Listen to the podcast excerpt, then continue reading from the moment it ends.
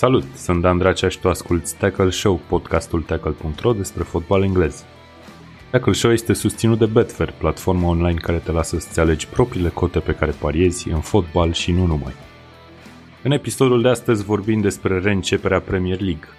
E practic a doua reîncepere a Premier League de vara asta, însă acum campionatul englez reîncepe de la zero. Un nou sezon, aceleași candidate la titlu sau la locurile europene, însă în haine și tricouri noi. Vorbim despre predicțiile noastre în ce privește clasamentul, atât sus cât și jos, unde nou promovatele vor avea muncă grea pentru a rămâne în prima ligă. Mai luăm și predicții pentru categorii precum golgheter, cel mai bun portar, cele mai bune și cele mai rele transferuri, dar și lucruri random care ne fac să zâmbim, fiindcă începe Premier League. Vlad Bogos, Mihai Rotariu, Mihai Ianoș și bine ați venit la un nou sezon Tackle Show. Bine yeah, baby. Găsit. Bine v-am găsit. Nu puteam să Salut. fac introducerea asta mai proastă din punctul ăsta de vedere să vorbiți unul peste altul la început. Băi, dar... sincer cred că puteai, dar hai să mergem, mai că suntem bine, chiar suntem bine. Bun. Putem să o luăm și de la capăt. Nu, nu, nu, nu. nu.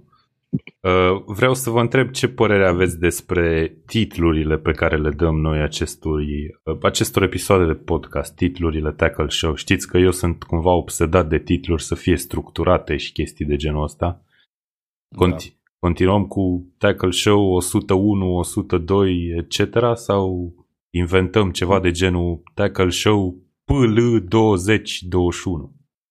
Păi Joe Rogan a ajuns la ce episod? 3000, 4000, nici nu știu. Care 3000, nu, e pe la 1600. Da, glumesc, glumesc, glumesc. Da, 1600 și ceva, da. Oricum, uh, speram să avem o discuție pe tema asta, dar dacă l-ai băgat direct pe Joe Rogan, s-a terminat orice poveste. Exact. Deci Tackle păi, Show 101. O, cine a tras în noi 101-102? Cine? Romanii, cine să tragă? Da, bravo, da, bravo. Bun, uh, întrebarea mea de fapt uh, clasică de început de podcast pentru voi este următoarea. Aș vrea să-mi răspundeți pe rând de asta. Cu ce jucător din Premier League credeți că vă asemănați în orice fel și de ce? Uh, dacă e cineva care se simte foarte dacă e cineva care se simte foarte inspirat să-mi zică că îl las să răspundă Hai că încep eu. Bune. Hai că încep eu. Nu știu dacă, mă rog, nu o să zic de un, zici de un jucător în activitate sau unul care hai for the sake of argument să includem aici și, și oameni care nu mai joacă, dar au jucat în Premier League. Da, păi cred că mă asemăn la, nu știu, temperament cu Kerher sau cu Roy Keane. Mamă. Uh, și cam atât, nu știu. Uh, la abilități uh, cu mingea, nu știu dacă vreunul dintre noi ne putem asemăna cu uh, vreun jucător din Premier League sau care a jucat în Premier League. Vladimir Așa Pagu, probabil. doar pe chestia. Da, Vladimir Cu Leighton Baines. Păi da, dar vezi tu, Leighton Baines a jucat fundaș stânga la Everton, Vladimir a fost fundaș dreapta la Cetate Deva, adică a, deja deci... văd niște probleme acolo, știi? Nici partea n-am nimerit-o. Ah. Nu, zic, probleme de rivalitate Everton cu Cetate Deva, știi? Plus că Leighton Baines nu țin minte să fi lovit vreodată mingea din că oricând Pagu mereu. Mereu, în fiecare dimineață. Băi, am aflat azi, deci random fact complet și pe aia răspund și la întrebare, am aflat azi că există o echipă care se, care se numește tot Cetate, Cetate Târgu Neamț. Ce zici de asta? Pentru că am trecut pe lângă stadionul lor azi dimineață. Frumos. Parcă da. au fost satelitul Ceahlăului la un moment dat, știu, de Târgu Neamț aia. Nu m-ar mira, nu m-ar mira. Auzi, dar mie ceva îmi spune că orice comună sau sat care are o cetate pe teritoriul său are echipă de fotbal care se numește cetate comună. Gen, mă gândesc, cel mai este, probabil. Mă gândesc și la Rupea. un sat care se cheamă cetate, nu? În curând, cetate, pe cetate. Tackle, în curând pe tackle.ro și pe canalul de YouTube Tackle, de ce sunt mai multe echipe care se numesc cetate? Am, cum ar fi asta? Ar trebui. Exact. Bun, hai okay. să răspund și la întrebare. Da, spune Vlad uh, fotbalistul din Premier League cu care mă asemăn cel mai mult, am căutat o, o chestie care să-mi vină foarte natural și la temperament uh, sunt uh, Eric Cantona, fără discuții. Și eu i-aș fi dat-o fanului Crystal Palace, fără niciun fel de emoție. Ok. Dacă m-ar fi enervat, că tot așa sunt și eu. Um, dar ce am căutat eu inițial, primul gând când ai pus întrebarea, a fost un fotbalist care are o viziune extraordinară a jocului, dar îi lipsește complet tehnica, da, complet. Și probabil că Jesse Lingard e fotbalistul ăla. Încă jucătorul Mm. lui Manchester United. Încă, da. Ok, Mihai Ianoș și ai un Nice. răspuns mai bun decât uh, invitații noștri de astăzi. Andy Carroll. Da, voi să ziceți, nu știu, stau să mă gândesc de când ai pus uh, întrebarea și... Ok, măcar, Nu, nu. măcar nu sunt singurul care nu are un răspuns. Da, nu, dacă se acceptă răspunsul, nu am un răspuns, Bun, păi uh, momentan știi, nu am. știi cum facem? E, e, e succes până aici. Alberto Moreno. Berto Moreno. Nu? Alberto Moreno. Nu, nici, nici nu pot să zic că îl știu foarte bine. Alberto Ah, Tomba. Alberto Tomba, aș putea să fiu eu că știu despre cine e vorba, dar uh, nu. Până și eu știu despre ce e vorba, deși sporturile de iarnă, Te lasă rece. Îl lasă ăla e. Ok, băieți, cam uh, aici mi s-a terminat foaia pregătită pentru podcastul de astăzi, așa că trec la tabelul pe care l-am lângă foaie. Uh, o să vă spun niște categorii de, nu știu, predicții, hai să le spunem, pe care vreau să, prin care vreau să trecem efectiv. Să le facem uh, în seara asta, că înregistrăm seara, fiindcă avem și joburi și nu avem când să înregistrăm altcândva. Uh, și o să vă întreb în felul următor. O să vă trec prin the usual suspects, gen cine este campion în Premier League, cine termină în top 6, cine retrogradează, lucruri de genul ăsta. Și ca să fie puțin mai tricky pentru toată lumea, uh, o să le iau total random. O să vă întreb care credeți că o să fie clubul care o să surprindă neplăcut sezonul ăsta. Uh, Vlad. Băi, um, în previziunile din presezon, seria noastră, care e deja publicată integral pe, pe Tackle, am uh, scris două cluburi eu. Am scris Leeds United și West Ham United. Și la West Ham am fost acolo foarte empatic și ziceam de David Moyes, care are nevoie de uh, continuitate, că el este un constructor de echipe și că practic din momentul în care a plecat de la Everton nu a mai primit șansa de a mai conduce o echipă mai mulți ani pentru a face o echipă cu adevărat și dădeam o predicție destul de optimistă pentru, pentru West Ham, însă la surpriza neplăcută o includ chiar pe West Ham. Și mă bazez și pe informația venită, cred că ieri sau acum două zile, pentru că timpul este foarte confuz și difuz și nu mai știu exact ce zi e și ce se întâmplă, pentru că sunt în concediu. Și informația era că ar fi fost o ceartă destul de mare în interiorul clubului uh, și că deja David Moyes ar fi fost cumva amenințat de față cu jucătorii cu demiterea. Nu știm cât de veridică este chestia asta, însă la cum funcționează West Ham ca o entitate fotbalistică, e fix genul de chestii care ar putea să se întâmple la ei. Un lot mai mult decât decent, nu ar trebui să aibă niște emoții mari cu, cu retrogradarea, câțiva fotbaliști chiar faini, dar uh, probabil că ei vor fi surpriza neplăcută. Am Cred că înțeles. de la Grady Dianga sau Dia... De la, Di- de la Gana. Diangana, nu. Deci de la asta Diangana, s-au luat. ok. Deci a fost De o la el reacție, s-au luat. a fost o reacție a capitanului clubului, a lui um, Noble, da. uh, Mark Noble, care a ieșit pe Twitter după vânzarea lui Diangana la West Brom, unde a fost împrumutat doar sezonul trecut, și a spus că este foarte dezamăgit că un tânăr fotbalist atât de bun este vândut de clubul ăsta. Practic, oamenii de la club considerau că Diangana era cel mai bun tânăr fotbalist al, al lui West Ham și să-l vinzi la o contracandidată la supraviețuire, că practic despre asta vorbim. Da. West Ham, West Brom sunt tot uh, o să joace cu același obiectiv, e destul de dezamăgitor. Acum, eu nu știu cât de bun e Diangana. Nu știu, pur și simplu. Dar, uh, uite, puteți să citiți cât de bun e în previziunea din presezon a lui uh, Robert Rus despre West Brom. Dar știi ce preț are la FPL? Și asta poate să zică multe, nu? Uh, 5.5, cred. Deci nu e chiar Având în atât de vedere că e la o, e Cred. la o nouă promovată, cred că asta influențează foarte mult prețul lui. Nu știu dacă e o oglindire a valorii lui neapărat în teren. Cred că pentru că Wolverhampton abia a promovat. bun. Mhm. Uh, Da, și nu știu, îți dau dreptate, Vlad. Poate că uh, aveau dreptate și jucătorii să ia conducerea, mă rog, să tragă un semnal de alarmă conducerii, pentru că mm, doamna respectivă din conducerea lui West Ham au mai avut niște derapaje pe parcursul sezonului uh, anul ăsta și este foarte posibil să fie îndepărtată, din ce am înțeles, după episodul respectiv. Adică m, chestiile astea se întâmplă pe la cluburi din Liga 1, din Liga a doua la noi, mă rog, în, uh, în sediu FRF, poate. Mm, Nu știu ce să zic. Iar referitor la clubul pe care l-aș alege eu, care cred eu că o să, o să dezamăgească așteptările tuturor fanilor de la începutul sezonului, mi-e greu să, să găsesc un club anume, dar tind să aleg pe Sheffield United, sincer. Pentru Ok. că Sheffield nu a arătat la fel de entuziasmat cum a făcut-o la, în prima parte a sezonului, mai ales după revenirea uh, fotbalului de după pandemie.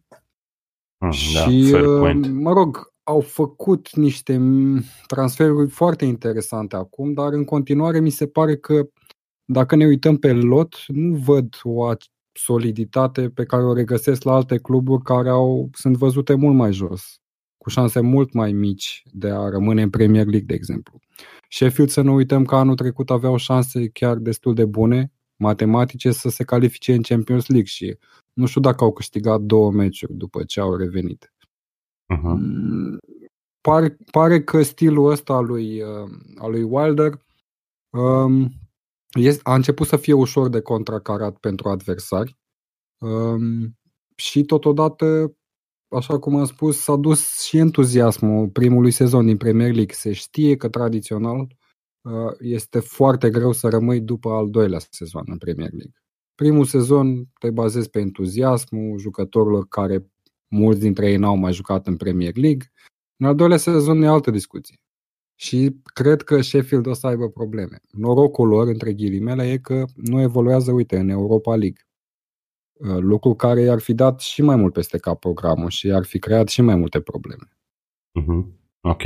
Bun, până acum echipe care ar trebui să se afle în a doua jumătate a clasamentului. Mulțumesc.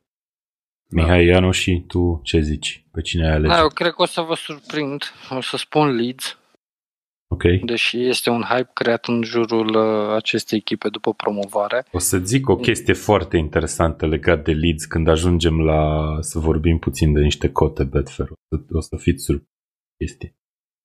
Da, Leeds în primul rând este penultima echipă ca și valoare de piața a lotului și mm, chiar am analizat puțin jucătorii pe care iau, sunt jucători destul de ieftini, nu au o valoare, nu au experiență în Premier League în primul rând, sunt foarte puțini jucători care au un sezon în Premier League trecut, uh, pe care l-au trecut în CV. Uh, Bielsa este destul de atipic, adică nu e un antrenor la fel, nici el nu are experiență în Premier League, s-a acomodat greu și în Championship, i-au trebuit 2 ani ca să promoveze, a arătat uh, promovarea în primul an, în al doilea an au reușit promovarea la pas. Dar, uh, uitându-mă efectiv pe lot, uh, atât valoric, cât și ca pe experiență de Premier League, nu găsesc uh, puncte forte în echipa lui. Pe lângă asta, nu pot să fac o comparație. Acum puteți să veniți să mă spuneți că ok și Sheffield, nu știe niciun jucător de la Sheffield în momentul în care au promovat și uite, acum uh, au făcut un sezon extraordinar. Doar că abordarea tactică pe care Sheffield a avut-o nu cred că va fi aceeași pe care Leeds o va arăta în sezonul ăsta. El s-a Te aștepți la un joc mai ofensiv de la da, Leeds, mă nu? aștept la, la un joc cu ofensiv, la un joc mult mai deschis, iar în momentul în care te deschizi, na, echipele văzut cam asta Norwich. așteaptă. Da, cred că asta o să vedem. Plus că Bielsa nu știu dacă cât de conservator este. Mă- Îl văd genul conservator care pleacă cu o tactică și vrea să o impună. Nu știu dacă va schimba pe parcurs când va fi cazul. Și toate lucrurile astea combinate, mă, mă duc cu gândul că Leeds se va lupta la, la retrogradare. Nu zic neapărat că va retrograda, dar niciun sezon pe măsura așteptărilor nu-l va face. Hmm. Ok. Dacă voi trei ați ales o echipă din a doua parte a clasamentului, eu o să aleg una din prima parte. O să merg pe Tottenham, care trebuie menționat, nu am văzut încă documentarul de pe Amazon, dar aș vrea să-l văd într-un viitor destul de apropiat. Așa zic, Trebuie să-l vezi. Așa, așa zic și despre documentarul despre sezonul 2019 al Formulei 1. Am zis că o să-l văd înainte să înceapă campionatul de Formula 1. Uh, nu l-am văzut, obviously. După aia s-a și amânat startul campionatului. A fost prima cursă, cred că abia în iulie sau în august și nici până acum nu l-am văzut. Deci da. Um, o să merg pe Tottenham. Mi se pare că dintre cluburile din uh, tradiționalul Big Six este clubul care n-a reușit să se uh, întărească suficient de mult în perioada asta de transferuri până acum, cel puțin. Mai are o lună, într-adevăr, dar uh, mi se pare că și Arsenal și Manchester United și Chelsea comparativ au făcut mari progrese și o văd uh, cel mult, cel, cel mai bine o văd pe locul 6 pe Tottenham. Dar, uh, na, oricum, e, e o chestie destul de imprevizibilă, cum menționa și de Sheffield, nimeni nu ar fi închipuit că termine top 10 sezonul, o nou promovată. Bun, hai să trecem la surpriza plăcută. Și Vlad, spune tu dacă mai vrei să adaugi ceva și spune și surpriza plăcută. Da, vreau să zic că e foarte, foarte bizar cum uh, am făcut toată discuția asta și unul nu ne-am atacat. Gen, nu ne-am atacat cluburile unul altuia, ceea ce, hmm, wow. Da, uh, surpriza plăcută pentru mine e din ce în ce mai clară și mă orientez, mă, mă văd orientându-mă către jucătorilor la Fantasy Premier League și anume Arsenal. Mi se pare că Arsenal construiește foarte bine. Am zis-o de când a venit Arteta. Mie îmi place, îmi place foarte mult profilul de antrenor pe care l-au luat. Și nu pot să spun că îmi place Arteta ca antrenor pentru că nu l-am văzut antrenând, dar școala pe care o are, managerii cu care a lucrat, personalitățile de, la care, de care a fost influențat pe parcursul carierei lui de secunde, învățăcel, să spunem, în ale managementului. Pep Guardiola, Arsene Wenger, că pe ei vreau să-i, să-i menționez în primul rând, și David Moyes, ok. Mm-hmm.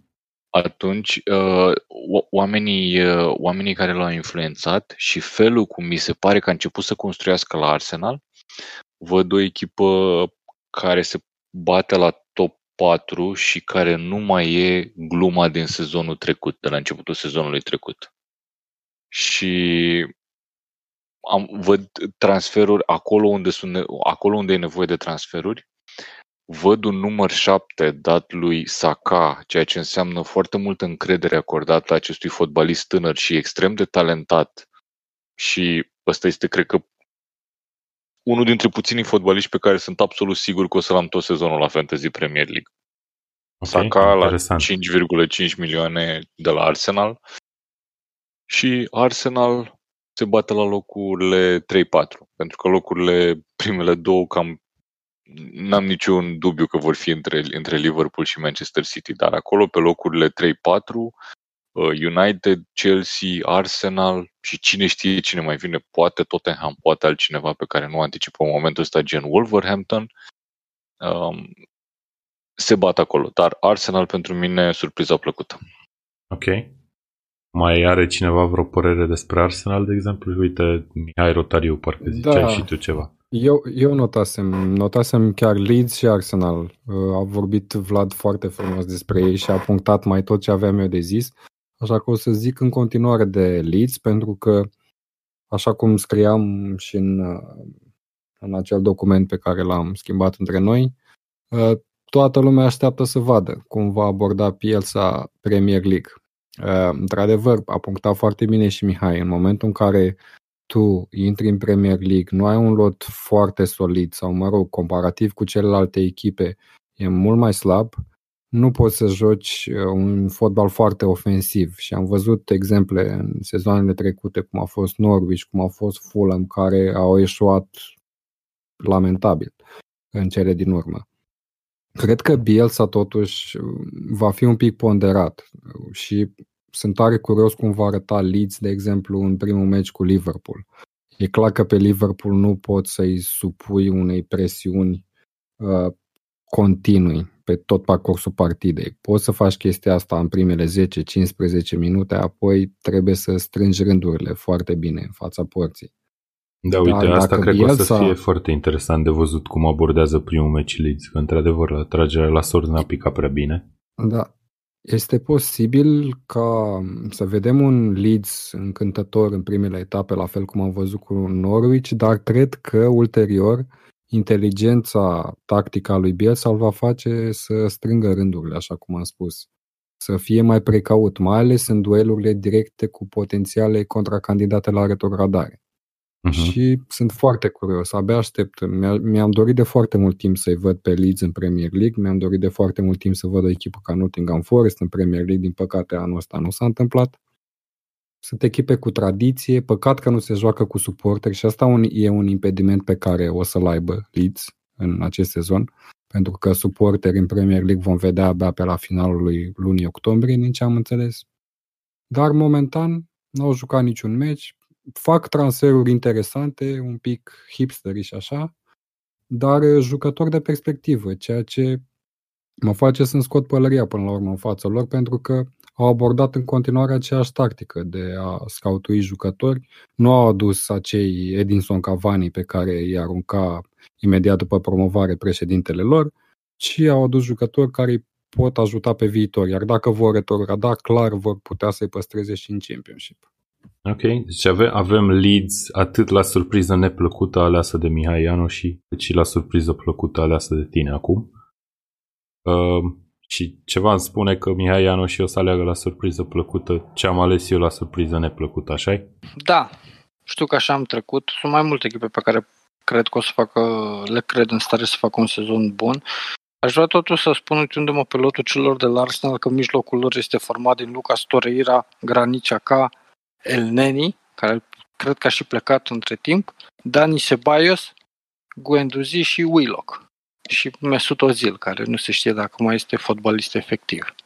Adică astea, ăștia sunt toți mijlocași și central pe care i-are păi cum? Că conform, conform FPL mai e un Aubameyang, mai e Dar din, din, da, din, din ea, hai să, hai să ne uităm că doar mă rog, toți cei pe care i-ai spus tu se bat pe două posturi, acela de mijlocaș central, pentru că dacă Arteta va juca cu trei fundași, Saka și pe partea altă, nu știu, Bellerin probabil, vor fi un fel de winger care vor ara părțile terenului. Da, Bellerin dacă nu, nu pleacă, câți, dacă nu pleacă la Juventus sau la Forest Green. Da, nu știu, asta nu știu, la Forest Green, da, corect. Nu, mi se pare oricum foarte ciudat să te bazezi, să-ți bazezi tot sezonul pe un cuplu de mijlocași central format din Sebaios și Graniciaca. Că până la urmă despre ăștia vorbim. Guendouzi știm că are probleme de comportament, Ozil știm că nu este în lot efectiv, Willock e, e doar un puș, nu are foarte multe minute, Vrei să știi că Mare... Ceaca, după toată tevatura aia de la începutul sezonului trecut, a jucat chiar bine sezonul trecut. Eu, eu nu zic că nu a jucat bine, eu zic că mi se pare un foarte fragil mijlocul lor. Adică în momentul în care s-ar accenta Sebaios sau Ceaca, oricare dintre ei, nu mai vorbesc că sunt doar doi. Și vorbim și de cupe europene și de campionat, ca să nu mai zic că sunt dependenți efectiv de Aubameyang. La Cazeta a avut niște sezoane modeste, pe iar o posibilă accentare a lui Aubameyang îi lasă în fundul gol. Uh-huh. Mi se pare că, ok, și-au adus, de fapt, tra- transferurile lor stau în doi fundași centrali. Da. În uh, Gabriel și în Saliba. Saliba are 19 ani, nu știu dacă e încă pregătit să ducă un sezon întreg. Este o variantă, probabil că va prinde minute suficiente pentru un fotbalist de 19 ani, mai mult ca suficiente. Dar... Uh, Bine, nici Gabriel nu e ce știu eu de jucător experimentat, care are 21 sau cât 22. Exact, dar hai să zici, uh, la Gabriel la 22 de ani, la Lille a mai jucat uh, cât de cât are o mai mare experiență în fotbalul mare, ca să-i spun așa, decât, decât Saliba. Ok. Iar uh, surpriza iar la, ta plăcută până la urmă? Surpriza mea plăcută până la urmă o să, o să numesc uh, pe Spurs. Este al doilea sezon al lui Mourinho, statistic vorbind al doilea sezon este cel mai bun sezon din, din contractul lui Mourinho. Uh, cred că are o revanșă de luat după cât a fost uh, arătat cu degetul după ultimele experiențe, cred că și-a făcut echipa pe care și-o dorește momentan la Spurs. Nu zic o să câștige titlul, la, îl văd în top 4. Îl văd în top 4, îl văd uh, în fazele superioare ale cupelor interne și ale cupelor uh, europene. Hai să ne prefacem că o să câștige titlul Mourinho. Vă dați seama ce haos ar, ar ieși? Dacă ar câștiga Mourinho, nu zic de Spurs, zic de Mourinho. Să câștige e titlul cu încă văzut, o uh, echipă. E clar că n-ai văzut documentarul. Ce, ce se zice acolo? E ceva scenariu de genul ăsta foarte bine expus? E, adică e foarte interesant de urmărit documentarul lui Spurs. Nu știu, îl privește așa ca pe o monografie mai degrabă. Pentru că din prima zi în care Mourinho a venit la Spurs, s-a comportat exact ca un actor de la Hollywood. Și tot, tot ce se întâmplă pe acolo, toate discursurile lui și, mă rog, interacțiunile lui cu jucătorii, par așa niște scenarii prestabilite, adică pare că el își joacă practic rolul lui de antrenor. Și asta mă face Am văzut. să cred că până la urmă egocentrismul lui, lui Mourinho tot e acolo și nu știu dacă de asta are nevoie Spurs acum. Um, și încă o dată, Mihai a zis că și-a făcut echipa pe care și-a dorit-o. Dacă ne uităm pe traseele care le-au făcut vara asta, nu știu dacă e îndeajuns. Încă o dată, și Spurs uh, e în Europa League. Vor juca până prin noiembrie, cred, din 3 în 3 zile, începând uh, acum, din weekend. Mm-hmm. E un program destul de încărcat, e destul de greu să, să-ți revii în primul rând, pentru că este o echipă în continuare, din punctul meu de vedere, în degringoladă, după ce Pochettino a reușit niște rezultate cu mult peste așteptări și cu mult peste valoarea lotului. Acum lotul își arată valoarea, practic. Iar Mourinho, da, trebuie să scoată mult mai mult uh, din niște jucători care nu sunt pentru obiectivele care și le-a uh, stabilit clubul. Ok, e clar că Spurs și mai ales Mourinho sunt, e, Mourinho e genul de om care divides opinion, cum ar zice englezii. Să vedem, sunt și eu tare curios ce o să se întâmple. Este, este extrem de carismatic. I give you that. Extrem de carismatic. Probabil ar fi un actor foarte bun uh, în, în filme, dar uh, nu știu dacă nu ca tehnician, ci ca antrenor. Ca antrenor care a trebuit să stabilească niște legături apropiate cu jucătorii lui. Nu știu dacă reușește asta la Spurs, sincer să zic. Uitându-mă la documentar, mai mult m-am amuzat, sincer. Nu știu dacă voi l-ați văzut. Eu am văzut primele trei episoade și pentru mine a fost foarte interesant. E clar că Mourinho e one-man show în continuare. La orice echipă se duce. Vlad, Urmăriți discuția dintre el, dintre el și Harry Kane pe la episodul 2 să vedeți încotro se îndreaptă. Eu am văzut-o pe aia cu Danny Kane. Rose, a fost tot așa un filmuleț. L-a chemat pe Danny Rose la el în birou. A, cred că e după episodul 3. da, n-am văzut. Vreau să zic ceva lui Mihai, că ai zis că e super carismatic. Um, între bețivii de la mine de la bloc e un uh, nene care este foarte carismatic. Deci, I'll give him that. Dar nu antrenează. Dar e super carismatic. Atât am avut să-i mulțumesc. Da. Mai știu eu un antrenor carismatic pe care l de lumea. Yeah. Da, dar i-a mers bine. Hai nu, că știm i-a ce mers bine. Da, și lui Mourinho i-a mers bine. De cine voia să zică? Că eu nu m-am prins. După, din, de Ole Gunnar Solskjaer. De Jurgen Klopp. Da, era sigur. Oh. Da. Shots fired, shots eu, fired. Eu, eu, eu nu, Breaking news. Eu sunt total de acord și am zis, Jurgen Klopp nu e cel mai mare tehnician din lume. Omul știe foarte bine și să se folosească de relațiile interumane și are un staff foarte numeros, foarte specializat și foarte bun în spatele lui, care se, fa- se ocupă de chestii uh, specifice, face micromanagement practic Klopp acolo. De asta, în momentul în care, de exemplu, și-a pierdut cel mai bun tactician, am crezut că o să fie o problemă la Liverpool și Liverpool a avut norocul să uh, numească în acel post pe Pep Linders, care s-a potrivit perfect. Și a mers în continuare pe calapodul lui Klopp. Dar, din punctul meu de vedere, este noroc. Deci, sunt deci de acord Liverpool că e campioană din noroc. Tactician din lume, poate pe Guardiola e, dar din punct de vedere Am văzut în semifinalele Champions League. Iar asta contează foarte mult. Da, da uite, asta în sferturi, pardon, sau unde a pierdut? În sferturi, nu? Nu, eu ziceam de, gândeam că te referi la finale, semifinala de Champions League cu Barcelona, când practic a făcut niște jucători la 3-0 să creadă în continuare că mai au șanse de calificare în condițiile în care lipseau și Salah, lipsea și Firmino. Pe Enfield s-a terminat 4-0, nu? Nu, nu, nu, mă refeream nu la meciul pierdut cu Lyon acum recent. Mm, păi nu, cu Lyon a jucat City. Sau cu păi de City vorbesc, da, de Guardiola ah, de la City. Ai da, zis că e cel mai mare tactician. Cu Lyon nu prea a fost. A gândit-o prea mult, cum se zice. Bun, da, hai, să, hai să da. trecem la următoarea... Meciul ăsta îți dau dreptate, nu știu, da. Corect. La următoarea... Similar cu... Vlad. Similar cu felul în care Guardiola este cel mai mare tactician care su overgândește la un moment dat, așa sunt eu la Fantasy Premier League. Eu sunt cel mai bun jucător din lume, de fapt. Dar gândesc prea mult. Okay. Da, dar uh, Guardiola a făcut-o într-un singur meci. Mm, nu chiar, că a mai făcut-o și în trecut. Ah, ok. De-aia se zice că e overthinker.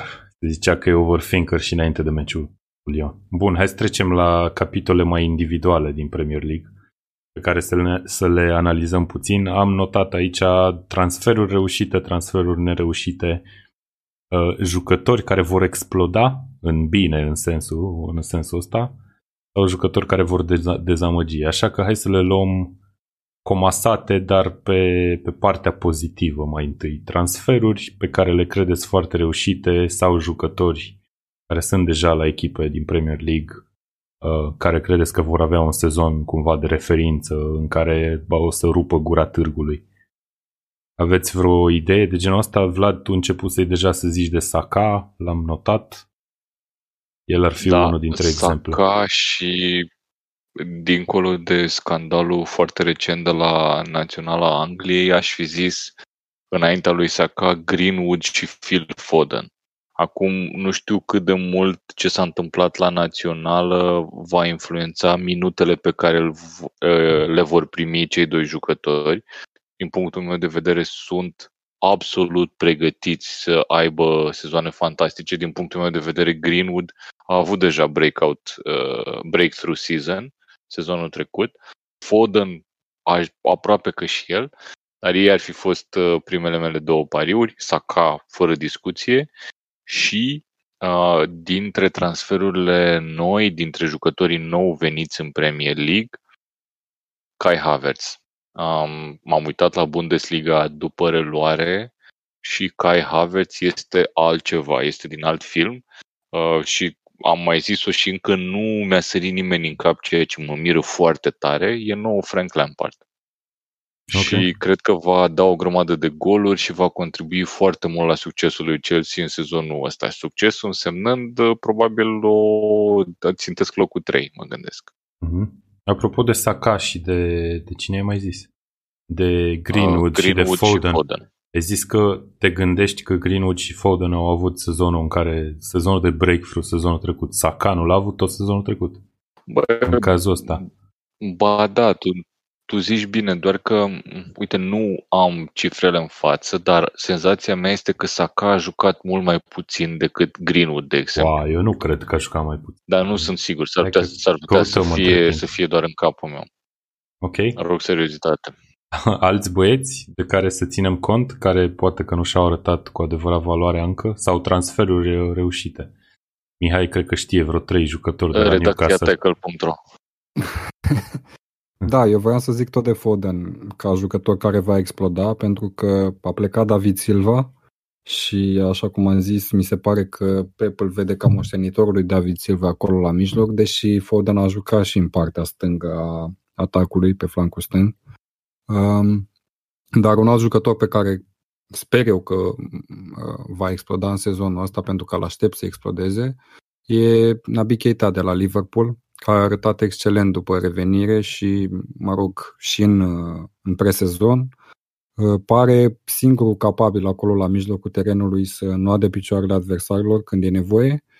Singurul care încearcă să dribleze și să pătrundă prin dribbling printre liniile defensive adverse dacă nu va veni Thiago, Thiago Alcantara la Liverpool, cred că Nabi Keita va fi titular în majoritatea meciurilor și sper să-și arate uh, adevărata valoare la nivelul banilor care s-au plătit pe el până la urmă.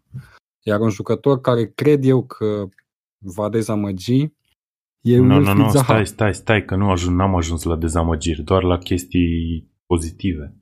Suntem pe ah. zen, pe destea acum. Suntem pe zen, bine. Da, și by the way, ca să, ca să termin cu subiectul lui Vlad, am căutat, Saka a jucat 1750 de, me- de meciuri, de minute, more or less, aproximat, și Greenwood 1300. Iar Foden sub da. 900. Deci Saka okay, a jucat okay. cu 4 meciuri mai mult. Da, considerabil, practic. considerabil mai mult.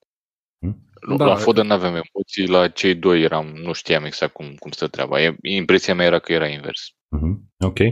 Scuze, Mihai, continuă dacă... Da, iar să păstrăm uh, privirea asta pozitivă asupra fotbalului. Uh, la transferul, cred că, fără îndoială, Werner este transferul pe care îl așteptăm cu toții să vedem cum se va adapta la Chelsea.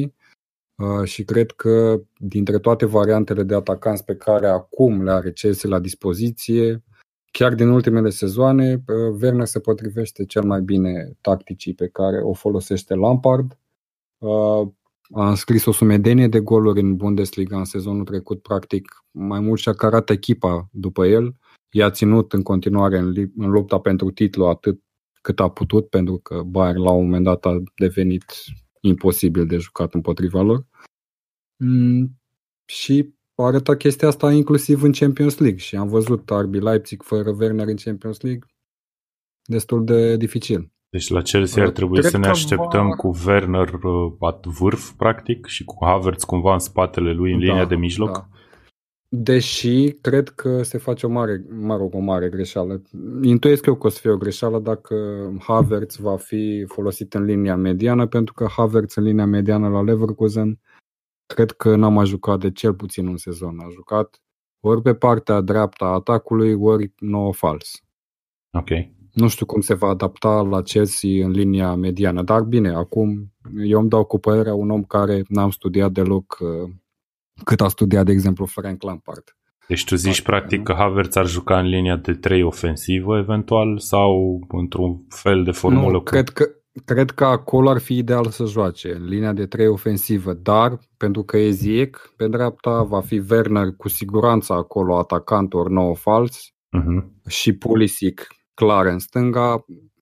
Singurul loc care îi mai rămâne disponibil lui Harvard e la mijlocul terenului. Asta dacă nu cumva Lampard merge pe un 4-2-3-1 și atunci uh, Harvard va juca un uh, număr 10, care mi se pare mult mai potrivit pentru el. Dar uitându-mă până acum din ce uh, formații au afișat în amicale, pare să nu fi mers pe 4-2-3-1. Un 4-2-3-1 asimetric, ca la Football Manager. Mamă, cum e la asimetric? Da, Nici asimetric. Nu știu. 4-2-3-1 asimetric. Cum e ca ăla simetric, doar că îi lipsește simetria. Da, un fel de 4-4-2, doar că nu e 4-4-2, e 4-2-3-1 asimetric. Ok. Păi da, 4-4-2 asimetric înțeleg că ai un vârf care e mai împins da. și unul care e un fel de Okazaki la Leicester în 2016. Asimetric, adică practic Harvard are libertatea de a se așeza oriunde vrea el pe teren. Am înțeles, deci e joacă libero. Ok. Corect. Noi așa Asta zicem popular. Mai dus direct în da, da, da, libero, că nu știai că e libero, e un fundaș de fapt, știi? Exact. Libero zici la oricine care e liber pe teren să joace unde vrea. Ok, alte, alte nume de jucători impresionanți care o să ne impresioneze sezonul ăsta? Mie mi se pare extraordinar transferurile făcute de Chelsea, cum au spus și băieții mai devreme. O să ajungi Zie... la Newcastle, sunt sigur. Zie, absolut. Ziyech, uh, Werner și Havertz. Nu, sunt trei echipe care s-au întărit din punctul meu de vedere serios Uh, Chelsea, Eu Everton zice că-s și mai multe. Newcastle. Ok.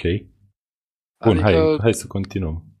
Deci, la Chelsea e, e pretty obvious despre cine vorbesc. Cu siguranță sunt jucători care vor, vor juca mult.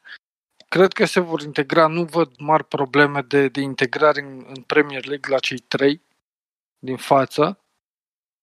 Uh, Everton, uh, efectiv, și-a cumpărat un, un mijloc întreg vara asta, un mijloc pe care mă aștept să-l văd, să-l văd uh, titularizat din primele meciuri. Ducure, Alan și James Rodriguez.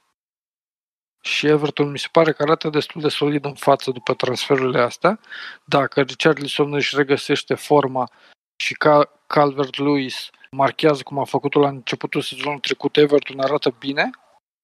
Și da, cum, cum spuneai și tu, mă, mă gândesc la Newcastle, care mi se pare că a făcut unele dintre cele mai bune dealuri posibile la nivelul la care este echipa din Premier League.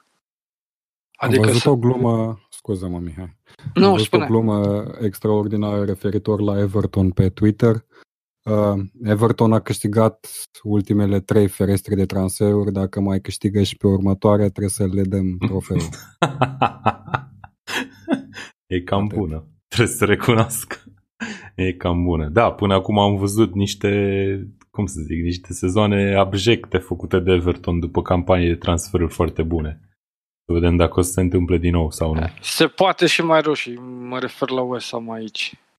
Ca Mm. mm. și West Ham făcea perioade de transferuri foarte bune sau interesante, Da, da, adevărat. aducea jucători promițători, frumoși pe hârtie și uite-te unde sunt. A, uite, Everton acum și-a- nu l-au adus decât pe Sucek, deci s-ar putea să aibă un sezon bun West Ham. Everton și-a luat un antrenor bun, acum uh, e la al doilea sezon și a adus și jucătorii pe care și dorește. Nu văd care ar fi problema să, să ajungă, nu știu, în top 8. Auzi, se dar bată uite, acolo. dacă Everton o să se afle în ultimele 5 locuri sau chiar la retrogradare după 10 etape, ce faci cu Mm. Ancelotti? Îl păstrez, dar nu o să fie cazul. Pe Rodriguez cum îl vedeți integrându-se în Premier League? Că mi se pare că e un transfer foarte exotic. Eu așa îl văd. Nu știu ce Da, părere eu- să am. Eu chiar l-am trecut la transferuri nereușite, dacă ai văzut. Da, bun, hai să Pentru trecem la că- transferuri nereușite. Da. Ok, hai să facem tranziția cu chestia asta. Spun asta pentru că omul pare să bifeze toate criteriile unui transfer cu pretenții din La Liga la Everton și știm foarte bine că au fost destule cazuri de jucători de la Barcelona în general care au ajuns la Everton și s-au cam plafonat acolo.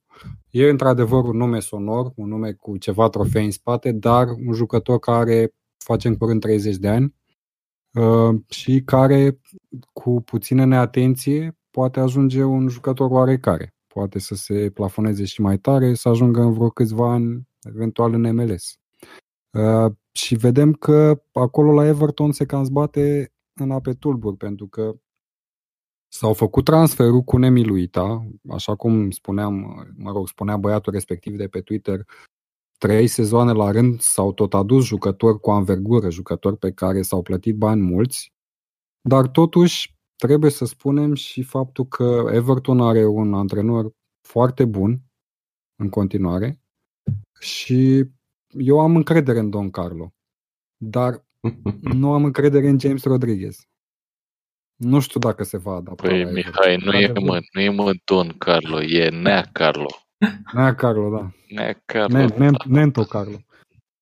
Nentu Carlo. În schimb, are un preț foarte bun pentru Fantasy Bundesliga, uh, Bundesliga, scuze, Fantasy Premier League. Păi să știi că n-am 7,5. uitat de rugămintea ta cu Fantasy Bundesliga. Nu, dar asta a fost subtilă maxim, deci Da, da, n-ai da. treabă. Și că e ceva de genul, Dane, să-mi aduce aminte că ți-am adus aminte să-mi aduce aminte. Da. Să vorbesc despre Deci, Fantasy Bundesliga Acum, puțin. nu, nu vreau să fiu sourpuss sau ceva, dar uh, cred că James Rodriguez, cum am zis, bifează toate cerințele pentru un jucător care ar putea decădea foarte ușor la o echipă care, să fim serioși, momentan e de mijlocul clasamentului. Chiar dacă au făcut anserurile respective, Ducure foarte bun, James Rodriguez extraordinar de tehnic. Auzi, dar dacă, Uh, dacă te pui în situația lui Rodriguez, cum, tu cum te vezi? Că eu am impresia că el se vede probabil și multă altă lume. Îl Asta vede e- ca asta pe e un problema jucător principală. care e mai bun decât de Everton, nu? De ce, Clar e de jucătorul ce te mai bun duci de la Everton. Everton? Și l-am văzut, l-am văzut evoluând foarte bine în Bundesliga. Uh, Dar uite, Bayern München a refuzat să plătească suma respectivă și să păstreze definitiv. Bine, Bayern München a refuzat și pe Coutinho. Și ambii mi se par că au avut, mă rog, Coutinho poate nu evoluții extraordinare, dar evoluții decente.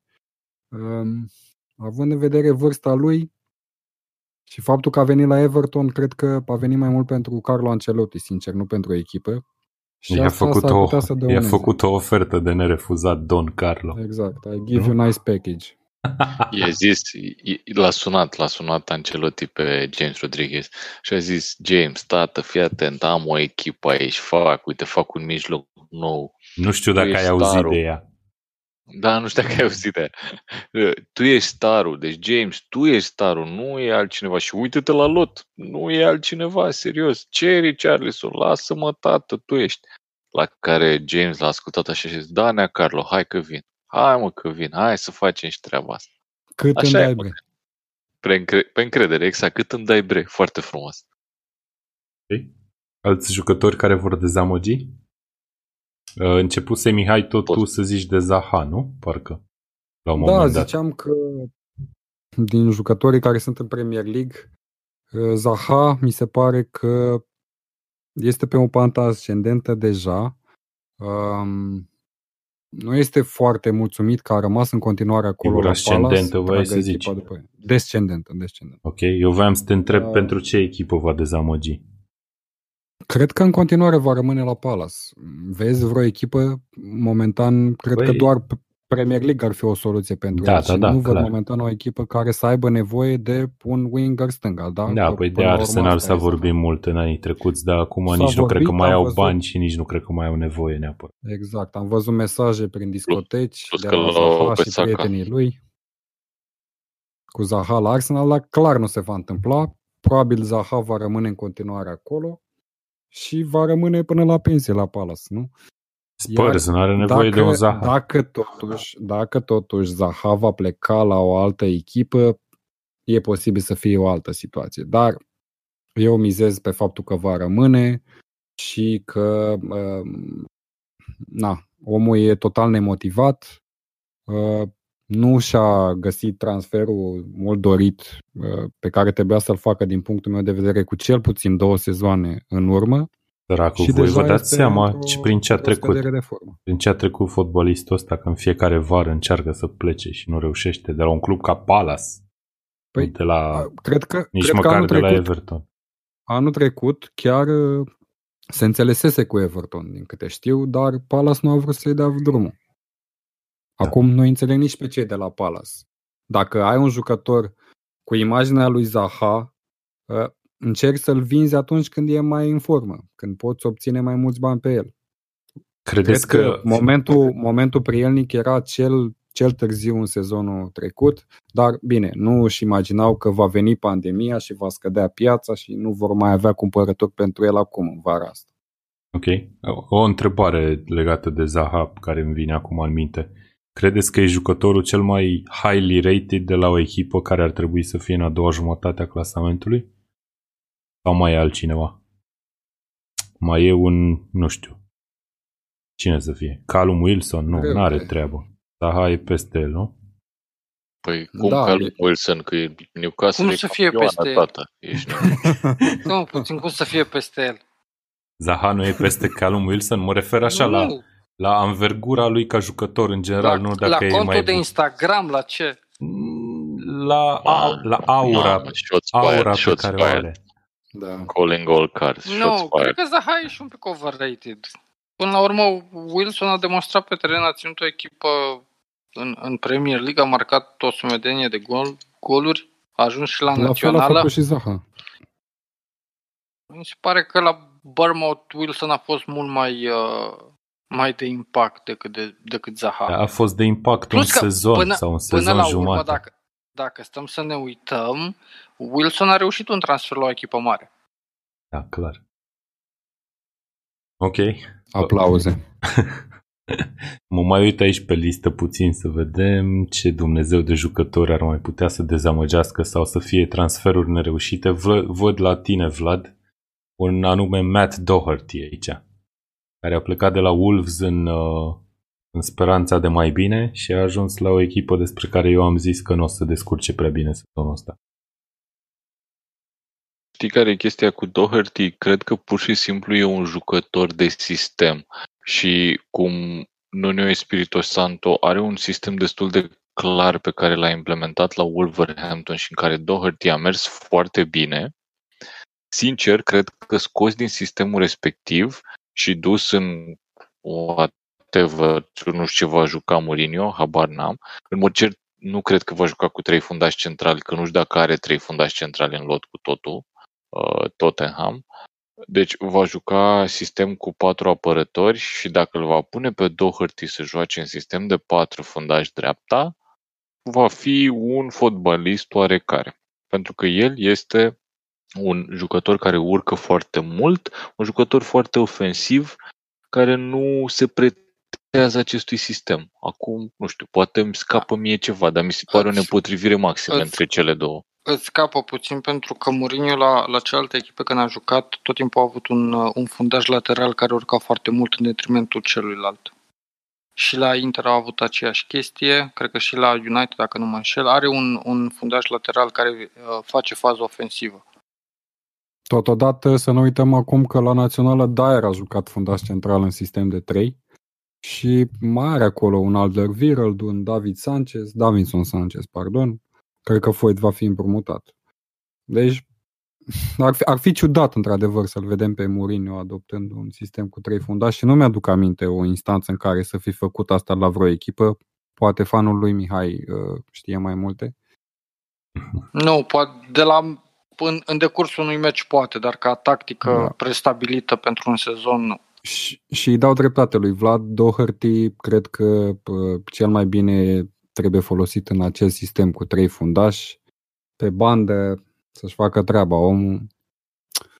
E greu de, e greu de văzut ce se va întâmpla la, la Tottenham pe viitor. Într-adevăr, Mourinho nu-l văd schimbându-și uh, stilul foarte repede și mai ales sistemul. Okay. Eu la dezamăgiri, uh, nu știu, la transferuri, le-aș da puțin timp. Pe foaie toți arată destul de ok. Poate James Rodriguez din, prin faptul că e un jucător pe exotic, cum a spus și voi. Dar la jucători care sunt deja la echipe, cred că dezamăgiri vor fi Pogba, pe care nu-l văd motivat, nu-l văd, în continuare nu văd că i s-a produs acel declic. Ce zici, Vlad, văd... legat de asta? Cum îl vezi pe Pogba? Îl vezi jucătorul ăla lipsit de chef și care stă pe la mijlocul terenului sau the driving force în inima echipei? Eu vă zic un singur lucru. Eu sunt mult mai puțin îngrijorat de situația lui Pogba, pentru că odată cu venirea lui Donny Van den Beek, eu sincer nu cred că poate să facă cineva un sistem funcțional cu toți trei în teren, decât dacă se trece la un 4-4-2 în care se joace cu doi atacanți, mai ales că ne cam lipsesc rezervele pe zona respectivă și uh, o, nu știu, o criză de formă, o indisponibilitate a lui Pogba, automat îl introduce printre titulari pe Donny Van den Beek, care e posibil ca la momentul ăsta să fie un jucător peste Pogba. Și sunt mult mai puțin îngrijorat. lucrurile în fotbal. Acum nu știu dacă n-am nici cea mai vagă idee ce va juca United ca așezare. Efectiv n-am idee, dar nu îl, nu-l văd uh, pe Solskjaer începând cu toți trei în teren. Mm-hmm. Și în mhm. momentul ăla sunt mult mai puțin îngrijorat. Că ar fi una dintre dezamăgirile sezonului Pogba, no way. No way. Adică nu văd adică n-ai pretenții. de unde și până e chestia asta. Nu, nu, nu. Dar nu e vorba că n-am pretenții. Nu cred că va fi o dezamăgire. Mm-hmm. Chiar deloc. Okay. Va fi același Pogba pe care l-am văzut în cuplu cu Bruno Fernandes și în momentul când nu mai este el vioara întâi și omul de la care se așteaptă toată creația, Pogba este el însuși și a, poate, să, poate să decide meciuri. Știm chestia asta, am văzut-o. Deci nu cred că va fi printre dezamăgiri și dacă ar avea o criză de orice fel, avem un locuitor în momentul ăsta. Am înțeles. Mihai, mai ai nume pe lista neagră? Mai am un, un singur nume și acela e la cazet. okay. pe care îl văd uh, în ultimii ani, cum am spus la început, îl văd destul de modest și cred că este și vina sistemului și în care este jucat, pentru că schimbă foarte mult poziția. E, Arsenal e dependentă de Aubameyang și îl joacă pe tot felul de roluri pentru a oferi potență ofensivă echipei. Și cred că la cazet uh, ar trebui să aibă o serie de meciuri în aceeași poziție jucat, ca, nu știu, atacant central sau...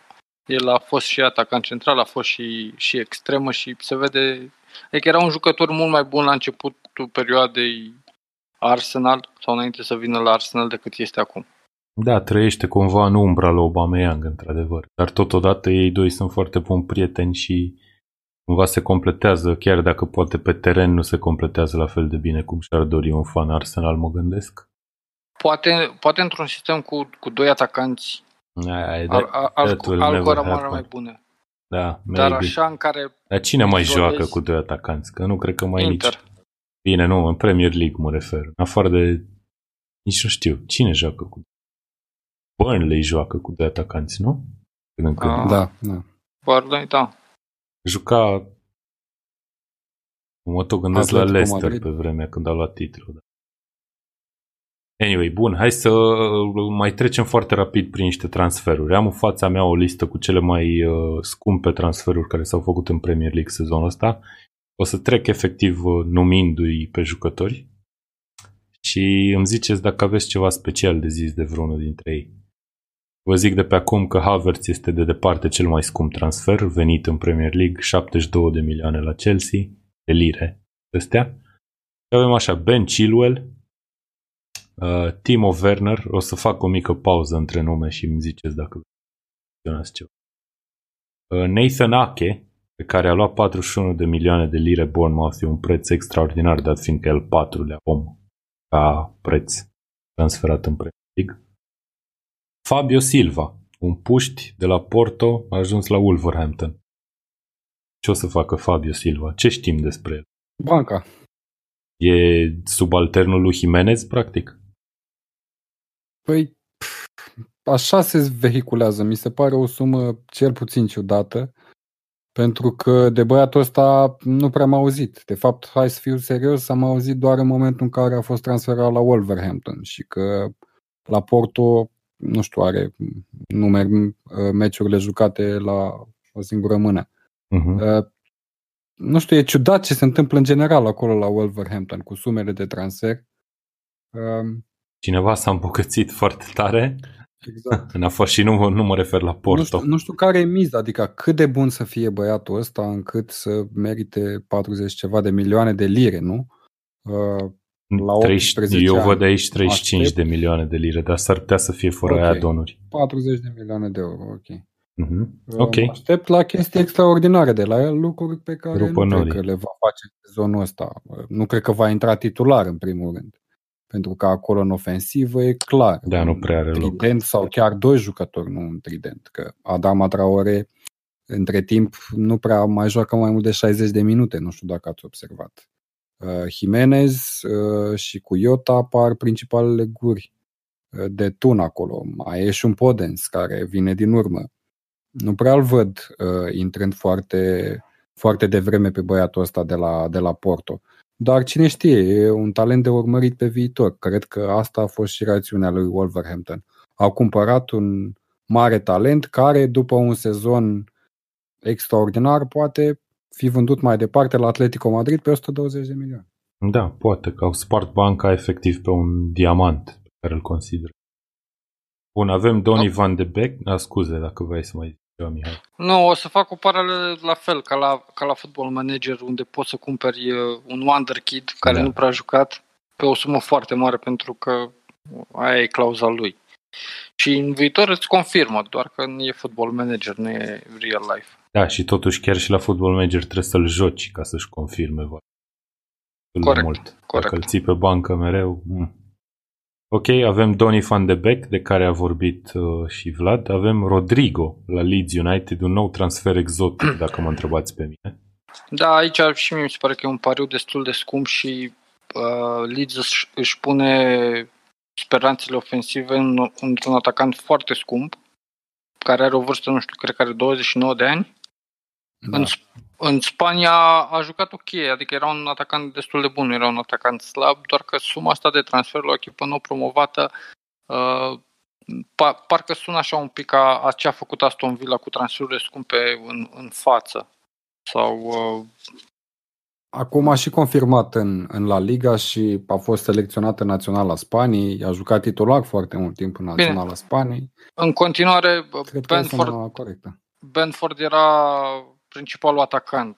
La fel, mă da, da. că era material de, de Premier League. Da, Dar este un, pariu, e un pariu riscant, așa l-aș cataloga. Cred că asta era de fapt problema mare la Leeds, fiindcă ei n-aveau niciun atacant pe care poți să zici ai fi putut să te încrezi, în care ai fi putut să te încrezi în Premier League.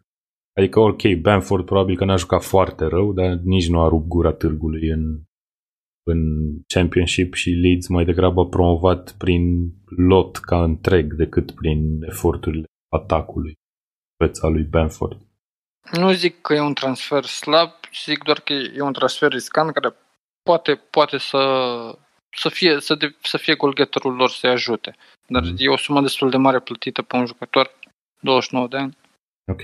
Ai zis de Aston Villa și de transferurile pe care le-au făcut de-a lungul timpului sau recent în față. Oli Watkins a sosit, cred că chiar, chiar azi sau ieri, nici nu știu, uh, la Aston Villa. Astăzi, astăzi a fost. Uh, Așadar, unul dintre oamenii cheie al lui Brentford de sezonul trecut, la care ne așteptam, să fim sinceri, să plece. Ne așteptăm și la Ben Rahma, cu siguranță și poate chiar și la, nu mai știu cum, francezul bueno. de pe dreapta, da. Bueno, uh, iată la Aston Villa.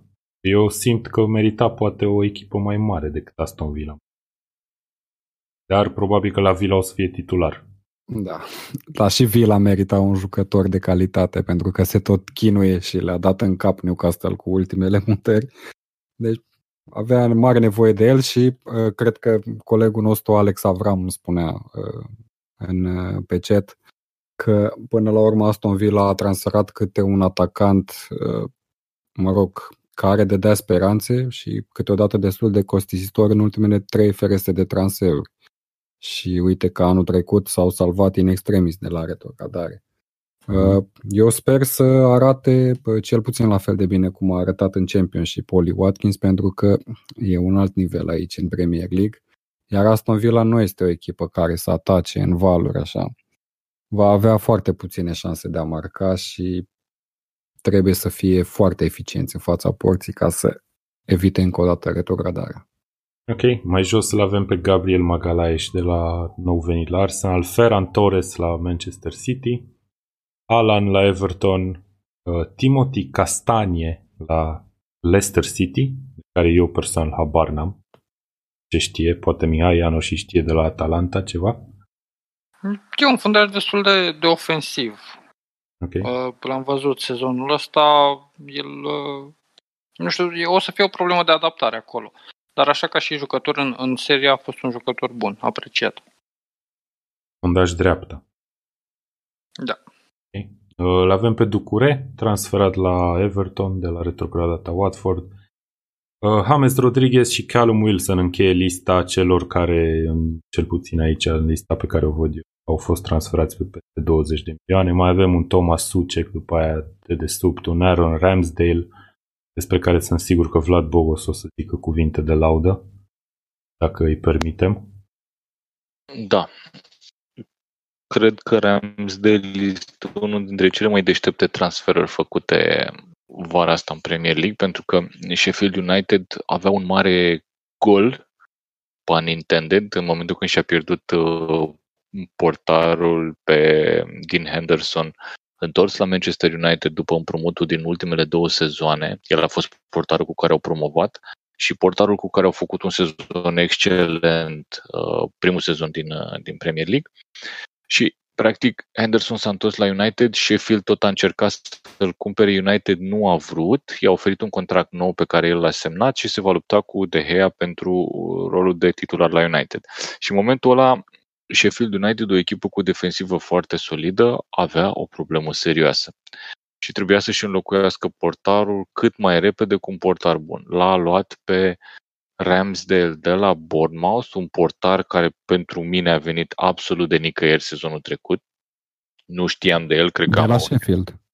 Da, eu știu că a venit de la Sheffield, dar ce vreau să zic este că nu țin minte să fi auzit Da. numele lui vreodată până când n-a apărut pe foaia de joc la, la Bournemouth. Și practic ex- exact uh, chestia asta că el are deja ADN-ul clubului uh, și se va integra foarte repede. E, practic, a făcut o mică pauză de la a fi jucătorul lui Sheffield și a jucat pentru Bournemouth. S-a impus ca titular acolo și cred că va fi o opțiune excelentă de avut. Pentru mine este titularul meu la fantasy sezonul ăsta, Ramsdale. Mă bazez uh, în continuare pe faptul că va aduce și save-uri și uh, meciuri fără gol primit la Sheffield. Cred că e un transfer foarte, foarte bun. Ok, bun. Ne oprim aici cu lista de jucători de transferuri și uh, ajungem la punctul culminant, din punctul meu de vedere cel puțin. Și anume, uh, predicțiile noastre pentru primele locuri acolo în topul Premier League, dar de asemenea predicțiile pentru retrogradate. Și în sensul ăsta o să încep prin a vă spune legat de Leeds, ce am zis mai devreme, m-am uitat pe cotele Betfair, partenerul nostru care ne-a oferit uh, cu mărimini- mărinimie cotele pentru campioana la Premier League, uh, campioana Premier League sezonul următor, dar și cote pentru retrogradare și cote pentru golgheteri, vom vedea puțin mai târziu. Și Leeds este o chestie foarte dubioasă, din cauza că Leeds este a șaptea echipă ca cotă la câștigarea Premier League, după Big Six. Departe de cele din față, What? departe de Big Six, dar este a șaptea echipă. Asta nu știu dacă se datorează neapărat faptului că multă lume o fi pariat pe ei, fiindcă e o poveste de suflet și e, cum se zice, everyone's second team, nu? Ceva de genul ăsta. Dar în același Amen, nu e nici pe departe. Mă rog, există și excepții. Fanilor neutri care nu au avut până acum de a face cu Leeds. Cred că toată lumea, oh, Bielsa, oh, hai să vedem, oh, Leeds. Anyway, sunt și fani adevărați, cu siguranță. Dar în același timp, Leeds este și printre favoritele la retrogradare. Chiar dacă este a șaptea pe a șaptea cu cotă 210, trebuie spus, la Betfair Exchange, când m-am uitat eu pe ele. Mi se pare mega dubioasă chestia asta. Da. Da, Foarte de aia deci nu știu ziceam, cum când să ați zis Deci, voi, practic, toate se bat la retrogradare. Ideea e în felul următor, că ziceați voi mai devreme, nu mai știu, Iano și tu l-ai ales la surpriză neplăcută pe Leeds, nu? Și Rotariu, Exact. tu, tu la surpriză plăcută. Deci, plaja lui Leeds în Premier League de potențial este foarte mare. Cam asta deduc eu din treaba. Da? Și am impresia că lumea nu are, nu știe ce așteptări să aibă de la clubul ăsta. Leeds are cotă 5.2 să retrogradeze, ceea ce mie mi se pare mult. Eu nu i-aș da 5.2, i-aș da, prea, i-aș da mai puțin. Pe care șanse mai mari să retrogradeze decât cota asta de 5. Uh, bun, și ca să ajungem la acest punct, o să vă întreb cine retrogradează în primul și în primul. Eu personal o să merg efectiv pe cele trei care au promovat. O să merg pe Fulham și West Bromwich, care și probabilistic prin cotele Betfair sunt cele mai probabil să retrogradeze. Fulham are 1.99, deci practic 50-50, pe când West Brom are 2.06, deci aproape tot 50-50. Și eu aș alege-o pe Leeds a treia.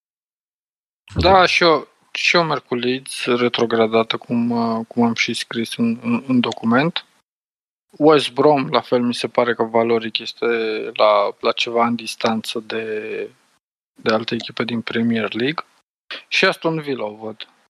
Știu că anul, anul trecut s-au chinuit, au scăpat la, în, în ultimele etape de retrogradare. Nu s-au întărit Ultima suficient.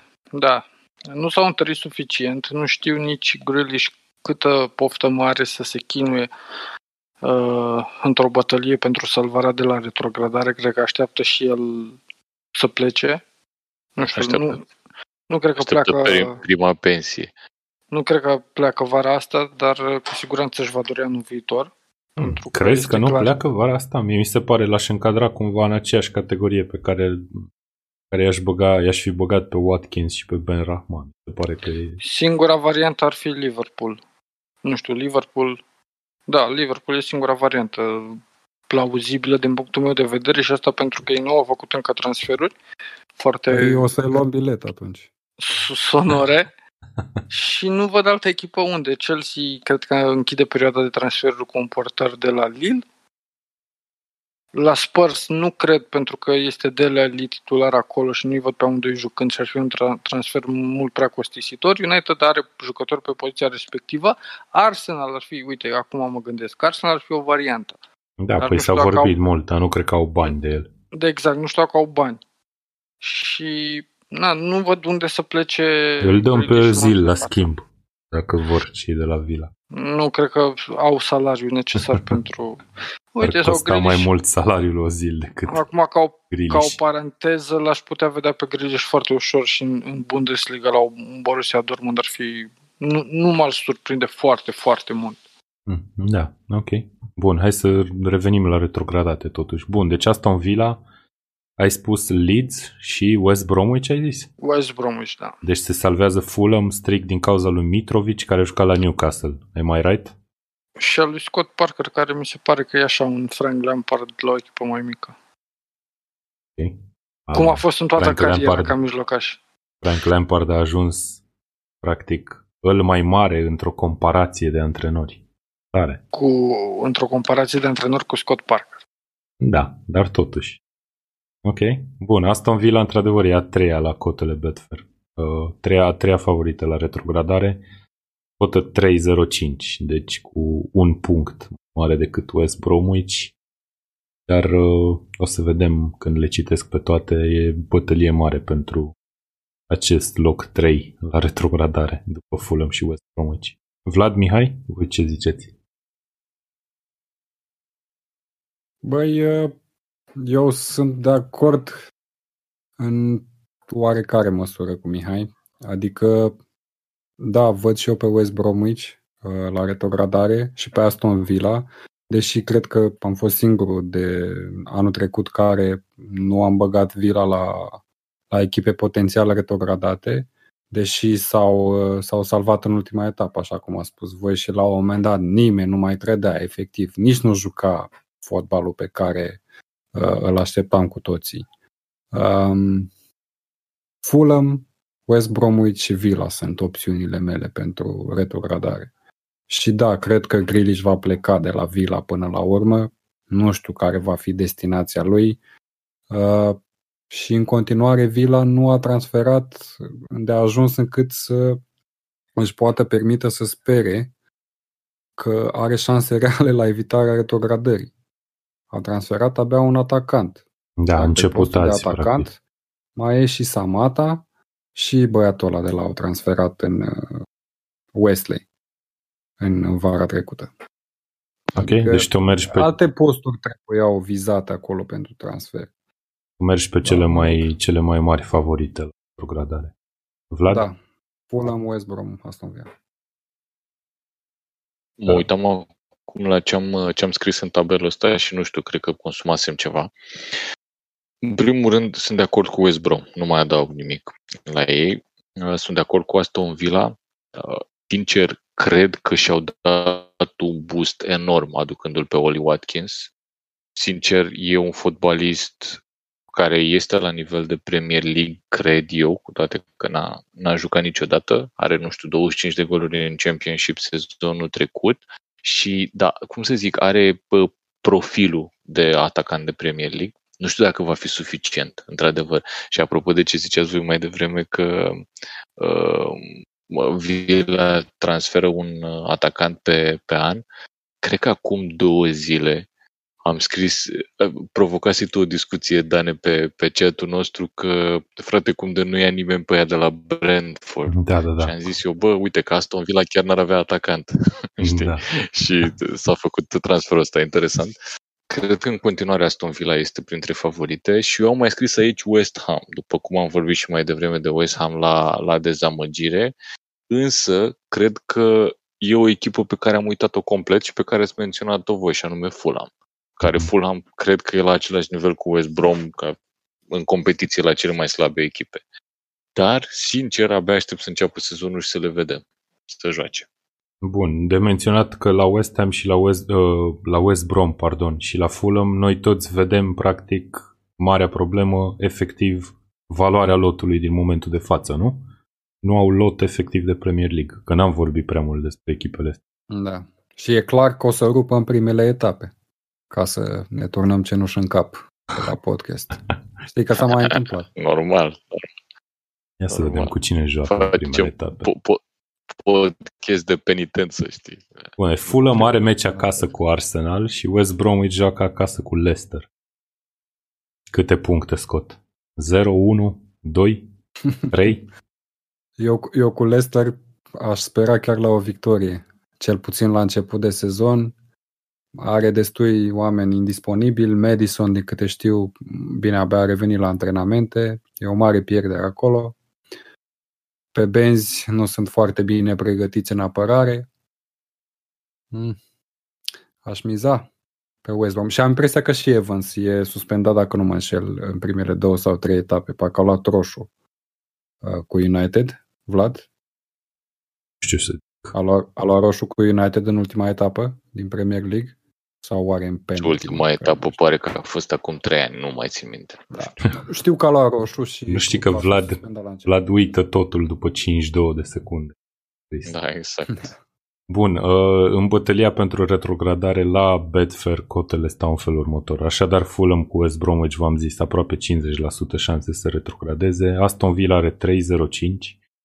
Urmate de Crystal Palace la egalitate cu Newcastle 3.6.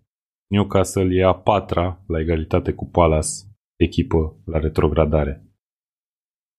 Din păcate. Mă, Uite, mă abțin, nu pot să înțeleg uh, raționamentul. Nu, serios, și acum Ar puteți trebui. să mă contraziceți. Da, nu, nici eu acum, nu cred că e a acum ar patra. trebui să, să se grăbească să-l ia pe Zaha repede ca să-și să-i pună pe cei de la Crystal Palace cu un pas în spate, inclusiv Dacă la, la- cote. Dacă, îl dacă ia pe la- Zaha, s-a terminat.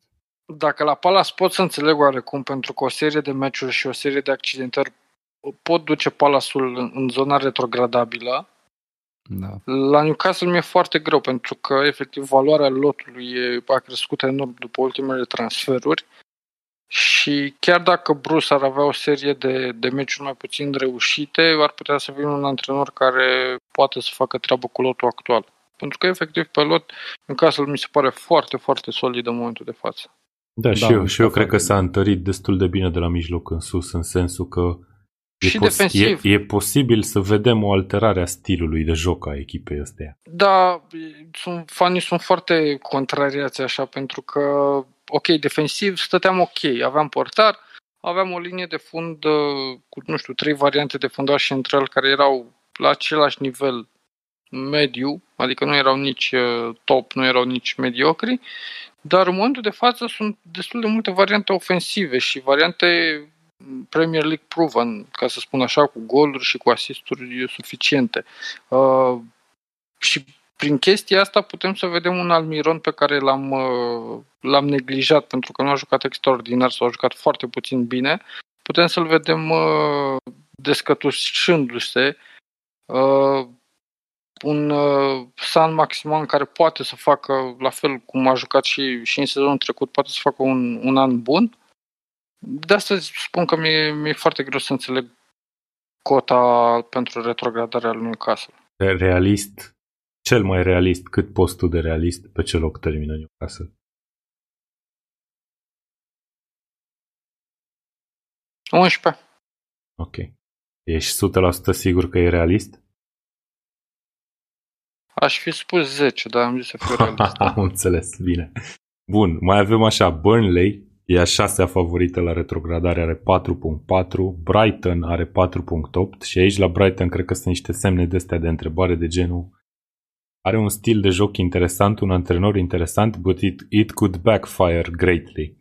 Nu? Ceva de Nu, genul ăsta. Dar u- uite-te puțin, dacă stăm să analizăm loturile celor, celor de la Brighton cu celor de la Newcastle, spuneți-mi și mie care vi se pare lotul mai, mai valoros. Da, după ultimele transferuri. La Înțeleg fel, ce cred că zici. poți să spui și despre Sheffield. Lejer. Da, Da, sunt niște exact. antrenori acolo care a, au demonstrat că pot, pot să scoată ceva extraordinar cu un lot extrem de slab. Da, și, Cu și siguranță. Bruce a arătat asta și sezonul Bruce în, trecut. în mare parte, dar a, și Bruce a avut niște arme extraordinare în retur, cel puțin. Sam Maximan a fost uh, revelația returului. Da, zic eu, eu. tot, eu tot țin să, să reamintesc așa că golcheterul echipei a fost John Joe Shelby cu șase goluri, iar Joel Linton, recordul de transfer, Da. a dat două goluri tot sezonul. Uh, tu ai dreptate, Clasa e Mihai. permanentă. Clasa To- e permanentă. Când vii de la Liverpool, n-ai cum. Trebuie să fii golgheterul echipei la Newcastle. Chiar dacă ești mijlocaș central. Ok. Um, ai, ai, ai avut dreptate cu o chestie și mi se pare de subliniat faptul că sunt unii antrenori care au creat uh, o filozofie de joc la echipă și au creat Da. o identitate. Chit că e frumoasă, chit că nu e plăcută ochiului, dar este o, uh, o filozofie și o identitate care menține echipele respective în Premier League. Pentru că nici Rafa Benitez nu era cel mai ofensiv, nici uh, Hodgson nu are un stil de joc plăcut, nici Sheffield, dar Da. sunt echipe care s-au, sunt stabile în Premier League uh, datorită sistemului de joc. Mhm. Ok, bun. Mai avem după aia uh, la egalitate cu Brighton 4.8 pentru West Ham, 5.1 pentru Sheffield, 5.2 pentru Leeds. Sunt astfel 10 echipe care chiar pot retrograda sezonul ăsta, au șanse reale, chiar dacă e cota aia de 5.2 pare mare, dar e totuși uh, e o diferență foarte mare față de următoarea echipă în uh, acest clasament. Bun, hai să ne ducem la capăt opus, unde sunt șapte echipe, uh, șase echipe, pardon, șanse reale la top 4, dacă nu la titlu. Um, personal, ca să încep așa, eu cred că dis- diferența între cele două din față, City, Liverpool, și restul Big Six o să fie mai mică decât ne așteptăm. Uh, cred că o să, se, o să se adune cumva echipele acolo în lupta pentru titlu mult mai mult decât sezonul trecut cum am zis și la început, eu văd pe Chelsea și pe Manchester United și pe Arsenal ca fiind în mod evident mai bune decât sezonul trecut ca lot și în același timp Manchester City și Liverpool nu cred că se distanțează și mai mult. O să se lupte acolo probabil pentru titlu. Uh, Cotele la titlu uh, ale Betfair în momentul de față sunt în felul următor. Ca în fiecare an în istoria modernă, Manchester City este favorită cu o cotă de 1,80. Mi se, far, mi se pare puțin mică, dar, uh, na, obiectiv vorbind, dacă luăm to- toate variabilele puse în joc, probabil că, într-adevăr, Manchester City ar trebui să fie favorită. Uh, opinia mea e că e un fel de coin flip la de campionatul între ei și Liverpool, dar uh, ok, 1,80, Liverpool e pe locul 2, 3,65. Uh, cine câștigă titlul? Nu știu dacă poate să spună cineva. Și eu sunt de acord cu tine, Dan, și ai vă, cred că ai văzut, la fel mi-am notat și eu, că este primul an în care văd că Liverpool ar putea să plece cu șanse egale sau sensibile egale cu City la câștigarea titlului. Asta pentru că au câștigat titlul în sezonul precedent. Și au- Eu țin să te contrazic, câștigat. cred că și sezonul trecut puteai să zici același lucru. Da, poate și sezonul trecut, ok. Dar cred că deziluzia pierderii unui campionat uh, ne făcea să credem că e posibil ca moralul să fie foarte jos pentru jucători și atunci poate nu credeam cu atâta învergură uh, în câștigarea titlului. Um, Din punctul meu de vedere, ambele echipe au șanse egale, chiar dacă spuneam în fiecare an că City sunt favoriți, Um, anul ăsta chiar mi-e imposibil să predicționez, deși, bineînțeles, ca fan Liverpool îmi doresc ca Liverpool să câștige titlul.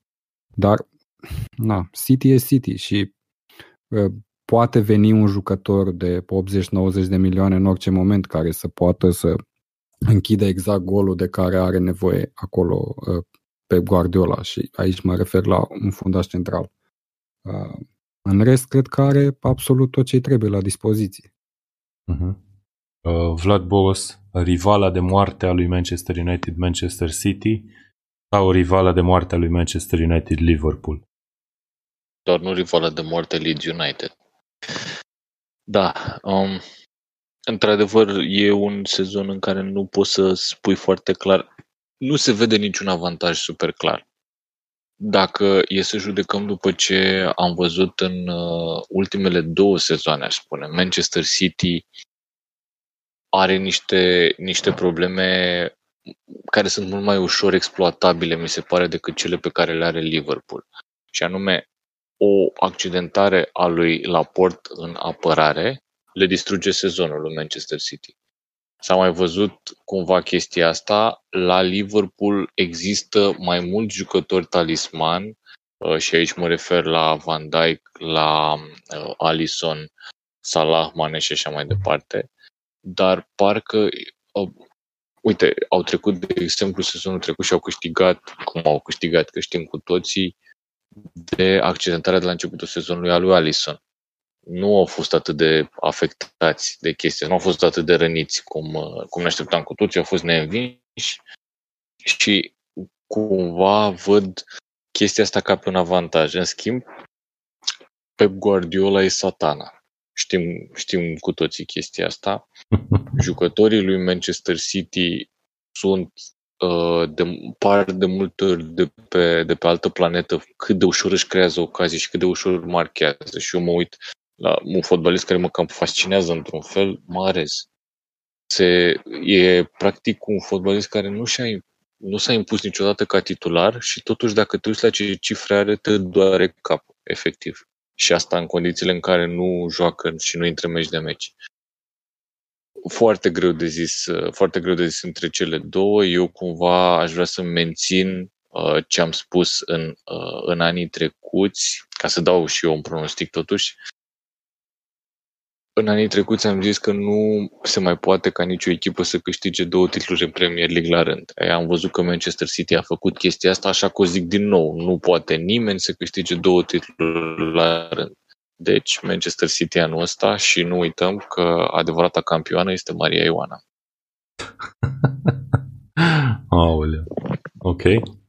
Bun. Deci avem un Manchester City, avem doi oameni indeciși dar uh, eu cel puțin spre Manchester City fiind și eu. Mihai Ianoși? Cum spunea și voi, e foarte, foarte greu să, să alegi. Deci, practic, pariul valoros este Liverpool, nu? Dat, dată fiind cota. Da, dacă vorbim strict pe cote, uh, 360 ai spus că are Liverpool, nu? Da, 365. Da, da 365 mi se pare value bet între cele două în momentul de față. Sunt uh, diferențe foarte, foarte mici. Problema la Liverpool este că nu a transferat nimic și au fost feriți de accidentări în sezonul trecut. Acum nu, nu-mi doresc, domnule ferește, să, să se accenteze cineva de la ei, dar ar fi destul de, de dificil să văd pe cineva din față, din cei trei din față, cu o accidentare mai lungă. Să știi că au fost accidentări. Bine, n-au fost la oamenii cheie din, din, din față, așa cum ai zis tu. Da, nu, nu la mijlocași. Nu la au fost la, la mijlocaș, la portar, la fundaș. La un moment dat Henderson juca fundaș central, chiar fundaș dreapta. Dacă ți-aduce aminte, Fabinho a jucat în unele etape fundaș central. Tocmai că s-au accidentat Matip, Gomez la rând. Mi da, trebuie pare... evitate chestiile astea, dar dacă se întâmplă ca Salah sau Mane sau Firmino să lipsească, nu știu, șase luni, clar e o problemă. Da, Klopp a creat doar la mijloc uh, acest mecanism în care are mai multe variante care intră foarte bine. E de văzut dacă pleacă Wijnaldum, pentru că mi se pare un power horse extraordinar, cum este la fel și Henderson și Keita. A, a, a transferat foarte, foarte bine, pentru că sunt jucători de cam de același profil, și mental, și fizic, și tactic dar uh, e foarte riscant în momentul în care ți pierde, cred că și un Trent Alexander-Arnold, dacă e accidentat pe o perioadă mai lungă. Și cred că statistic ar trebui să ne așteptăm la o accentare un pic mai serioasă la, la Liverpool, pentru că în ultimii ani n-au avut nimic serios, cel puțin de când a venit Klopp. Nu știu dacă a stat un jucător 3-4 luni. Și aș fi foarte curios să văd, nu știu, un, uh, un Liverpool fără o piesă principală pentru o perioadă mai lungă de timp. O altă chestie pe care aș vrea să o menționez este moralul celor de la Liverpool care a stat extraordinar de sus în anul, uh, în sezoanele precedente. Este un moral lucrat. Rămâne de văzut dacă Klopp poate să păstreze aceeași motivație pentru, nu știu, al treilea an la rând, consecutiv, la, la Liverpool. Uh, City are în continuare probleme, tot, nu văd o echipă atât de legată și avem foarte mare încredere în Pep Guardiola și în calitățile individuale ale echipei. Dar nu văd City-ul de acum trei sezoane. Adică e un City mai slab față de momentul în care a câștigat uh, titlul cu record de puncte. din punctul meu de vedere. Eu știu cum Ce- văd situația. Eu văd, Spune. eu văd un fel de, dacă ne- ne-am uitat așa la o linie a evoluției unei echipe pe parcursul unui an, mi se pare că City are posibilitatea să meargă mult mai mult în sus și în jos decât Liverpool. Uh, Da. Pe, c- pe când Liverpool e mai constantă și trebuie până la urmă, când tragem linie la finalul sezonului, să vedem cine a avut de fapt media cea mai bună a liniei respective. Cred că la asta o să rezume totul. Dacă City o să se poată concentra mai mult și nu o să pierdă puncte aiurea și așa mai departe, eu cred că City ar trebui să fie favorită. În schimb, dacă, dacă are, dacă trece prin prea multe pase proaste, e posibil să o scape pe Liverpool din nou. E foarte greu și Liverpool să mențină pentru, nu știu, al treilea an la rând uh, ritmul ăsta. Doar la asta mă gândesc. Mi se pare că Liverpool este la un nivel top în primele trei echipe din lume de, de trei sezoane. Au avut ghinion acum două sezoane cu, cu un City extraordinar și rămâne de văzut dacă pot să-și păstreze pentru al treilea sezon forma asta extraordinară. Da, Asta doar timpul ne va dovedi. Nici eu nu cred că o să acumuleze la fel de multe puncte, de exemplu Liverpool. După 97-99, eu cred că titlul sezonul ăsta o să se câștige cu sub 95 de puncte, sigur. Poate chiar sub Da, uite, 90, aș zice. Exact asta era o discuție pe care o rețin la începutul sezonului precedent, când i s-a luat un interviu lui Kevin De Bruyne și exact chestiunile astea spunea. Ce a fost în sezonul trecut, acum două sezoane, adică este o anomalie, nu o să mai vedem foarte curând în Premier League, a fost un ritm extraordinar, un ritm nebun. Cred că următorul titlu se va lua cu 85, 86, 87 de puncte. Și nu prea s-a întâmplat așa. Da, acum, Rămâne de acum văzut trebuie dacă, să se dacă o, întâmple. echipă, dacă o echipă merge și câștigă la rând, la fel cum se întâmpla uh, în sezoanele precedente, cum a făcut-o Liverpool, cum a făcut-o City, e posibil să vedem iar 90 ceva de puncte. Aici cred că trebuie să menționăm și faptul că United, Chelsea și Arsenal arată Da, mai da, bine da, s-au decât în întă- ultimele s-au trei întărit. sezoane. Exact, s-au întărit mult mai mult. United arată mai bine, nu neapărat că s-a întărit mai bine. Chelsea s-a întărit extraordinar. Dar United a arătat progrese reale Înainte uh, să după se revenirea întărească. din pandemie. Da. și a jucat, din punctul meu de vedere, cel mai frumos fotbal după, după revenirea din pandemie. Îi Îi crește. mai trebuie un antrenor. Greenwood, Greenwood a arătat extraordinar, Martial și-a găsit locul, Rashford bun, dar cu o anumită scădere de formă pe finalul mai sezonului. bun în afara terenului. Rashford. Da, clar.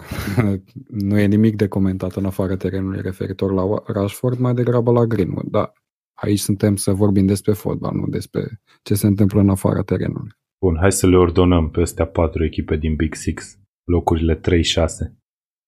Cine vrea să înceapă? A, pot să încep eu, că le aveam așa pregătit oarecum. Chelsea locul 3, Ok, asta e ca, ca la cote, așa? Spurs locul 4, Dar nu e deloc ca la cote. Manchester United locul 5, Arsenal locul 6. Ok, deci tu o pui pe Spurs bine. Ea- E evident că ai zis și că o să fie o surpriză plăcută. Uh, ok. Vlad? Chelsea, Man United, Arsenal și Nobody Cares. Ok. Ca la carte. Ca la carte ai spus. Așa? Mihai Rotariu. Da, eu, uh, eu pe 3 cred că va termina United. Mm. Um, apoi Chelsea, care momentan, cum am zis, probabil va fi un sezon de tranziție către anul următor, când într-adevăr ar putea să se lupte cu șanse reale la titlu. Mhm. După care Arsenal pe 5, iar pe 6, bineînțeles, Tottenham, că ei au cam rămas din toată Ok. uh, pleiada asta de echipe cu pretenții de top 6. Da, uite, să știi că și eu sezonul viitor, chiar dacă sezonul trecut am zis că Leicester ar putea să intre lejer în top 6, sezonul ăsta nu văd cine ar putea să intre în top 6.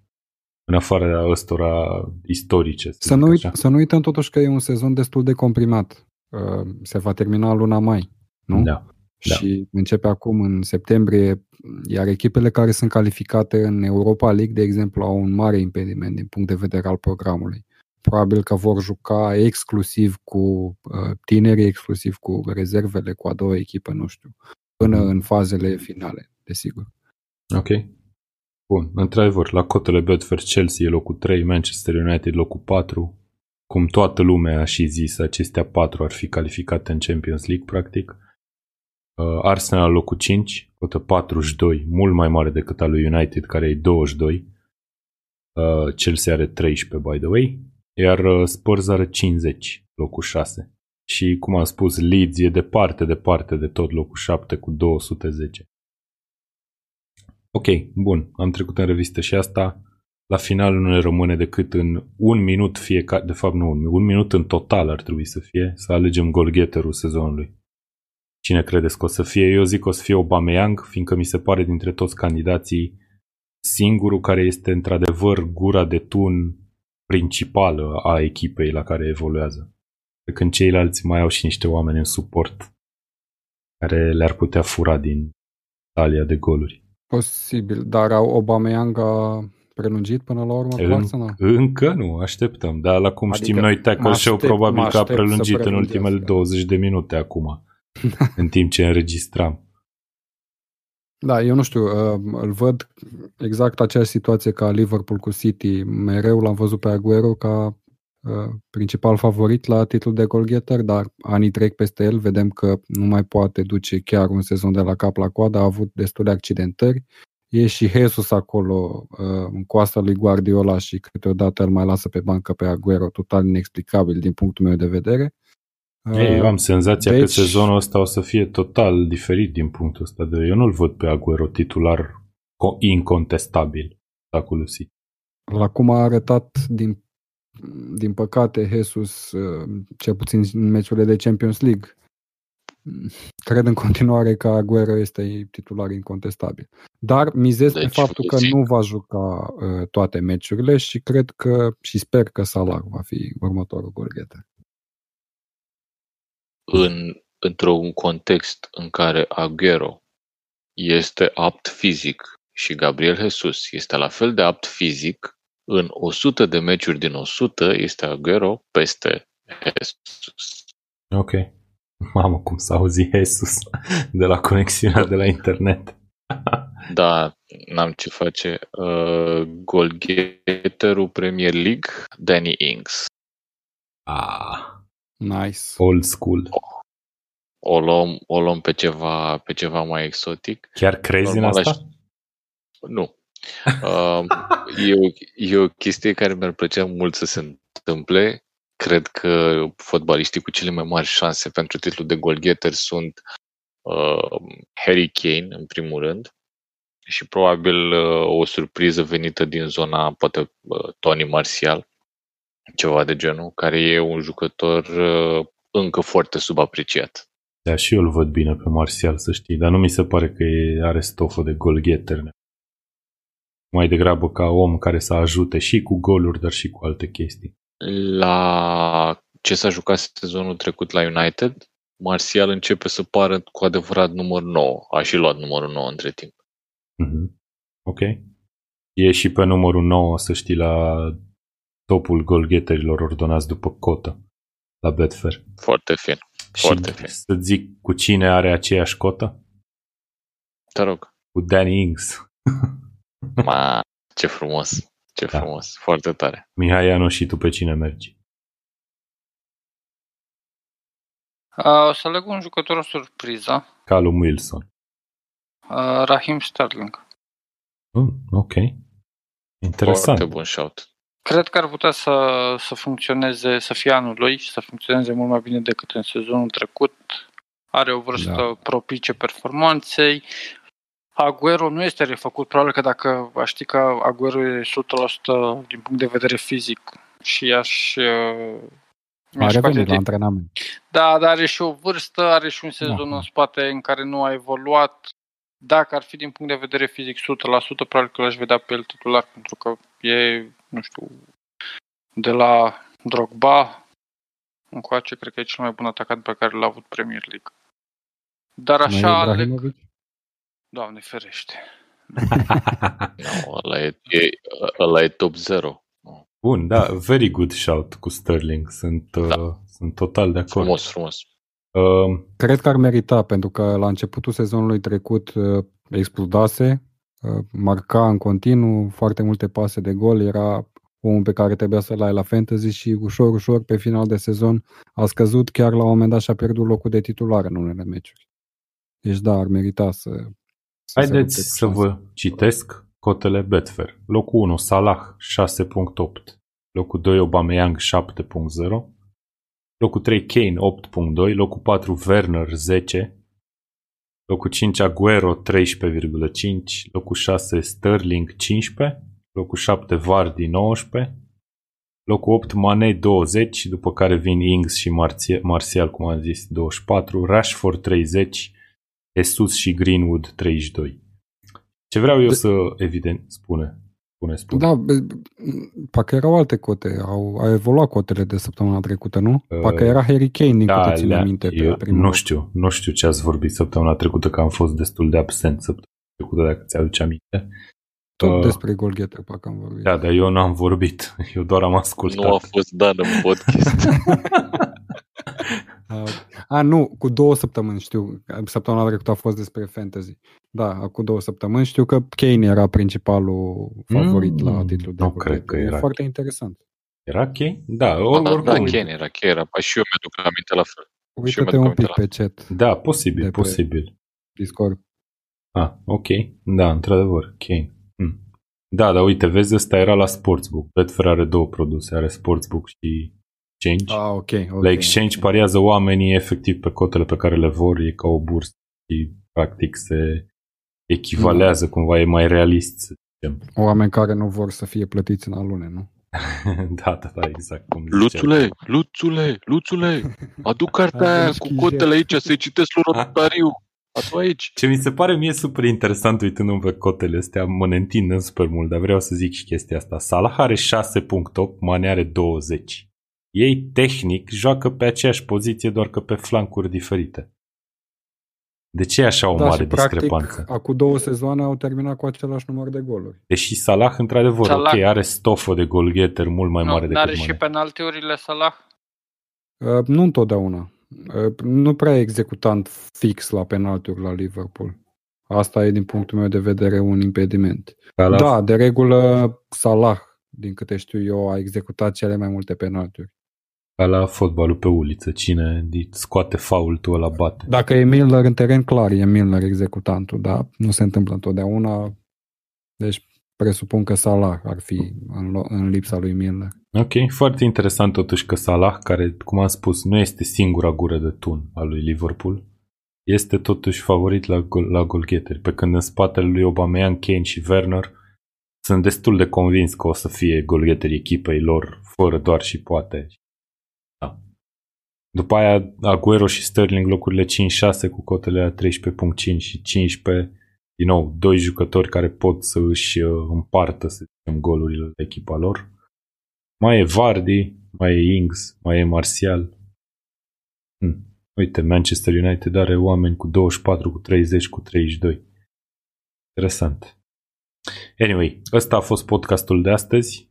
Uh, mulțumesc băieți pentru prezență și vom... Cred că mai am eu ceva de spus. Aoleu, Fantasy Bundesliga, aia Da, oameni buni, organizăm o nouă ligă de Fantasy Bundesliga, cred că e al treilea sezon. Uh, se cheamă Tackle FBL. Mă rog, ideea e că avem un articol pe site despre ceea ce este Fantasy Bundesliga, cum se compară el uh, cu Fantasy Premier League, de exemplu, care este sistemul de punctare. Vă dăm acolo niște detalii despre ceea ce trebuie să faceți ca să vă alcătuiți o echipă.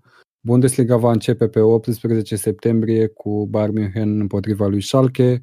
Până atunci aveți tot timpul să vă alegeți un lot pentru prima etapă, să intrați în liga noastră, vedeți că aveți două linkuri în articol, și la începutul articolului și la finalul articolului, pe care dacă îl apăsați, intrați automat în ligă și hai să vedem care e cel mai bun, cel mai inspirat pe Bundesliga. Da, dacă ne strângem suficienți, poate facem și un podcast despre asta. Da, am avut în jur de 140 de oameni, din câte Mamă, ține minte. Uh, Băi, Mihai, cum adică noi organizăm? Cum adică organizăm Liga de Fantasy Bundesliga? Eu credeam că organizăm Bundesliga cu totul. Mie asta mi-ați Clar. spus.